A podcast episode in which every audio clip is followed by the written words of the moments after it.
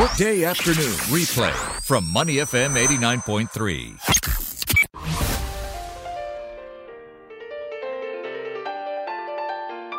The Soul of Business with Clarissa Montero on Money FM 89.3. Good afternoon and welcome to the Soul of Business on Money FM 89.3. Olam shares technology with Wildlife Conservation Society's landscape partnership in an effort to tackle deforestation, impacting over 20,000 smallholder coffee farmers in southern Sumatra. Olam International has granted the use of its platform, the Olam Farmer Information System, to the Wildlife Conservation Society to tackle forest encroachment in southern Sumatra. This collaboration improves the productivity of coffee farmers and their livelihoods while reducing the pressure on the Bukit Barisan Selatan National Park, Indonesia. Money FM 89.3 welcomes Vivek Verma, Managing Director and CEO of Coffee at Olam, to talk about the benefits to the landscape in southern Sumatra, their collaboration with the Wildlife Conservation Society, and minimizing the risk of encroachment from deforested areas. It gives me great pleasure to welcome you to the show. Thank you, Clarissa. I'm glad to be here. All right. Now, first of all, I love coffee. So, this is going to be a fascinating conversation for me. Can you elaborate on the reasons for the collaboration with the Wildlife Conservation Society in Sumatra? I think to uh, explain it, I have to take a step back Mm-hmm. and really tell you a little bit about Olam. Really, at Olam, we believe sustainability is at the heart of our business. Mm-hmm.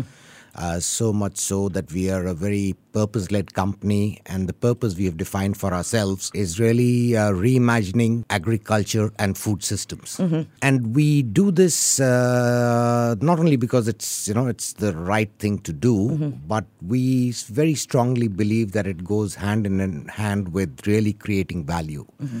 Uh, unless your business is really truly sustainable, you will not be able to grow and uh, grow it for a long period of time, which is the essential about of creating value. Right. Now, I asked you before the microphone came on is that a, a difficult balance to strike between being a business that makes money and sustainability, you know, as a grower, you own plantations. You said you'd have an answer for me. Was that the answer then? Uh, yes, I think that was partially the answer. Just to reiterate, we don't believe that any business which is does not incorporate sustainability can really be profitable in the long run. Right. So in the short term, there could, you could be able, you could you know uh, forget about sustainability and make money. But in the long term, if you want to really create value, the businesses have to be sustainable. Right. And I think that's absolutely fabulous. Now, tell us about this platform then, the Olam Farmer Information System that tackles forest encroachments. Yeah, I think I didn't answer your first question really about this specific project, the Bukit Barisan uh, uh, National yeah. Park uh, project. Uh, essentially, this is a very important uh, national park. Uh, it uh, is bordering. It is. It is actually situated right in one of the major coffee growing areas of Right. South Sumatra. And the problem this park has faced is that it is uh, since there is a lot of growers around the park, uh, they have had uh, def- a little bit of as well as encroachment by the coffee growers who come, you know, who uh, there are no boundaries, so they they kind of move into the park Push it a little bit. push it a little, little bit. And uh, that is actually really important. It's a very, very important park to preserve because this is really the probably the last uh, place where you have uh, you know the Sumatran tigers, the Sumatran elephants, and it's we feel it's really important to preserve this area. So when World uh, Wildlife Conservation Society uh, reached out to us because we are one of the largest buyers of coffee in Indonesia, Right. and were discussing this problem with us about how do they actually preserve this natural habitat. Uh, we suggested a digital solution that we have been using to really map farmers uh, across the world.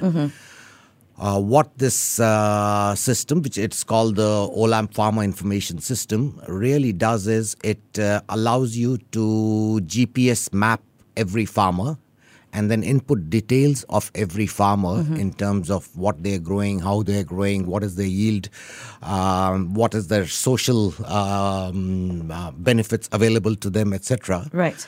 And this system really forms an input for our uh, sustainability initiatives in terms of what can we do to really impact these supply chains. Uh, in this case, we felt that this would be very useful for uh, WCS to be able to understand uh, you know which farmers are the ones which are really staying in the bordering areas of the national park Right. and then how do they tailor their actions and their initiatives to incentivize these farmers to not participate in illegal coffee which is coming out of the park but really to help them and grow their production in their own farms which are outside the park Okay.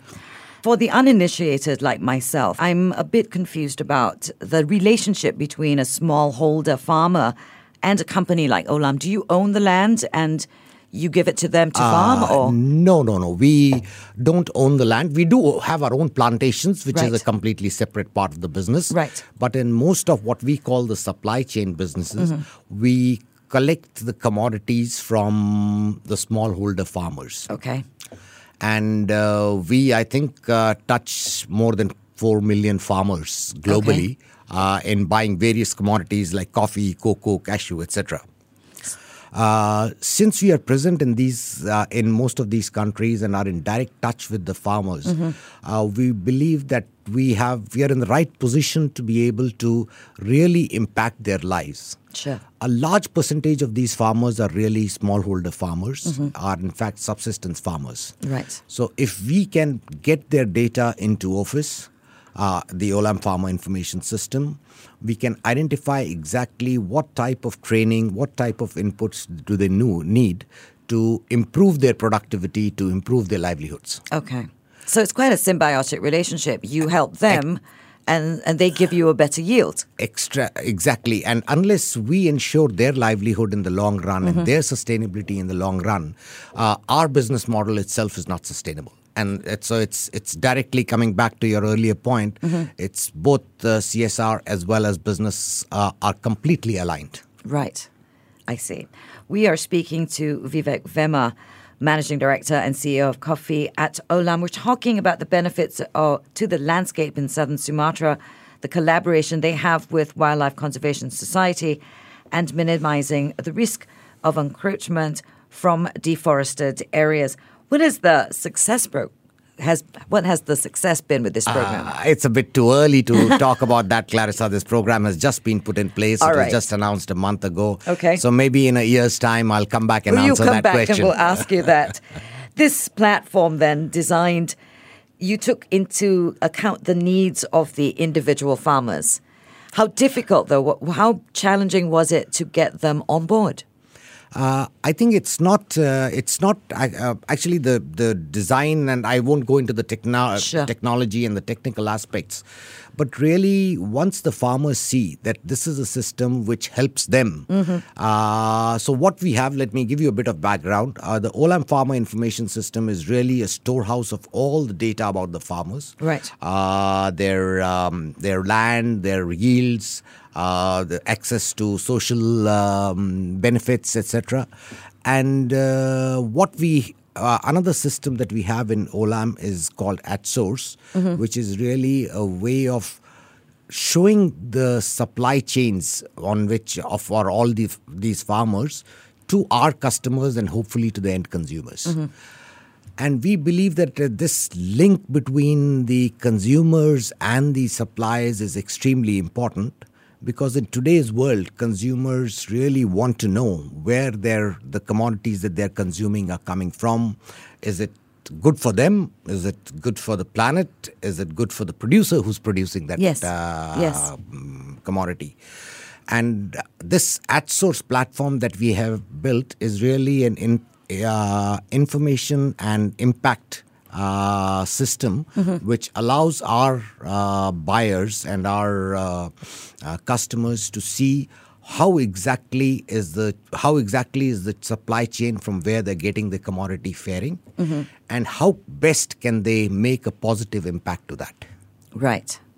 Okay, that's interesting. And you, you are right. I would never have thought about ethically sourced coffee maybe 25 years ago. But I certainly, when I'm in the grocery store, I'm looking for that today. Yes, more and more people are looking at it. In fact, the younger generation, the millennials, are always looking at you mm-hmm. know where is this commodity coming from? holding Is you to account. it's- and absolutely holding us to account. Mm-hmm. So the closer we can bring uh, the supply chains and the consumers, I think the better it is for the world, the better mm-hmm. it is for the environment, and of course it'll be better for us. Okay. Is this the first time that you've had a collaboration like this with, you know, Bukit Barisan Selatan Sustainable Commodities Partnership? Is this the first time, or do you have these partnerships throughout the globe? Uh, no, we have these partnerships throughout the globe. In fact, this is really uh, a micro example of the type of um, partnerships that we have. We have partnerships with our customers where we run joint projects in the supply chain. So they see the information that we provide, identify where they would like to create an impact, whether it is to increase the yield of the farmer or whether it is, you know, to improve gender diversity in that supply chain. And uh, we do a joint project with the partner. So we have almost about 50 projects today running across uh, Olam um, in various commodities. And I think about 18 of them in coffee alone. 18 of them in coffee alone. Yes. Surely there have been challenges. Oh, there are uh, there are always uh, there are always challenges, um, including in this in this project. So one of the first things that when we were discussing this with um, WCS was should we really open up our technology to you know to outsiders? But we have always believed that uh, while we do a lot of projects ourselves, we have always believed that uh, the task at hand is so large that one cannot handle everything ourselves. Right. I mean, 50 projects is but, you know, like a drop in the ocean. So we are always looking forward to partnerships, especially with uh, organizations like WCS, uh, with whom we've worked in the past as well. Uh, and that is why we kind of, you know, were very happy to share this technology and, and provide this service to them. Okay. It's interesting that, you know, you're saying 50 projects at least, 18 in coffee alone, and, and you have commodities across the board, not just coffee. Not just coffee. Right. You are a huge player in in that market.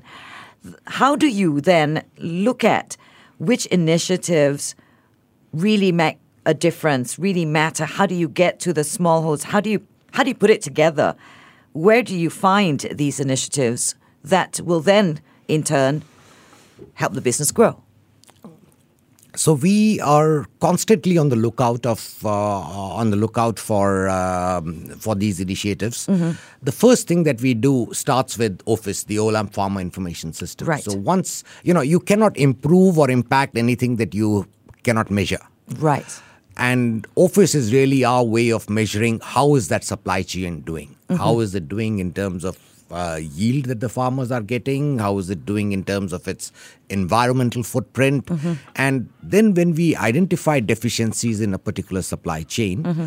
we look around for partners who would want to help in resolving that issue. So mm-hmm. it could be there is no school around in that supply chain mm-hmm. for, for the children to study. It could be that there's no clinics around in a particular supply chain. It could be that a particular supply chain has got a very poor yield and therefore the farmer livelihoods are, you know, bordering on poverty. Mm-hmm. Once we have identified what are the key requirements for a particular supply chain, we talk to it, talk about them to the customers, especially Right. to the customers who are buying coffee or cocoa or cashews out of that particular supply chain. Right. And then we initiate these projects with the help of our customers. Very often, uh, NGOs also get involved in such projects. Okay. So it is a collaborative effort.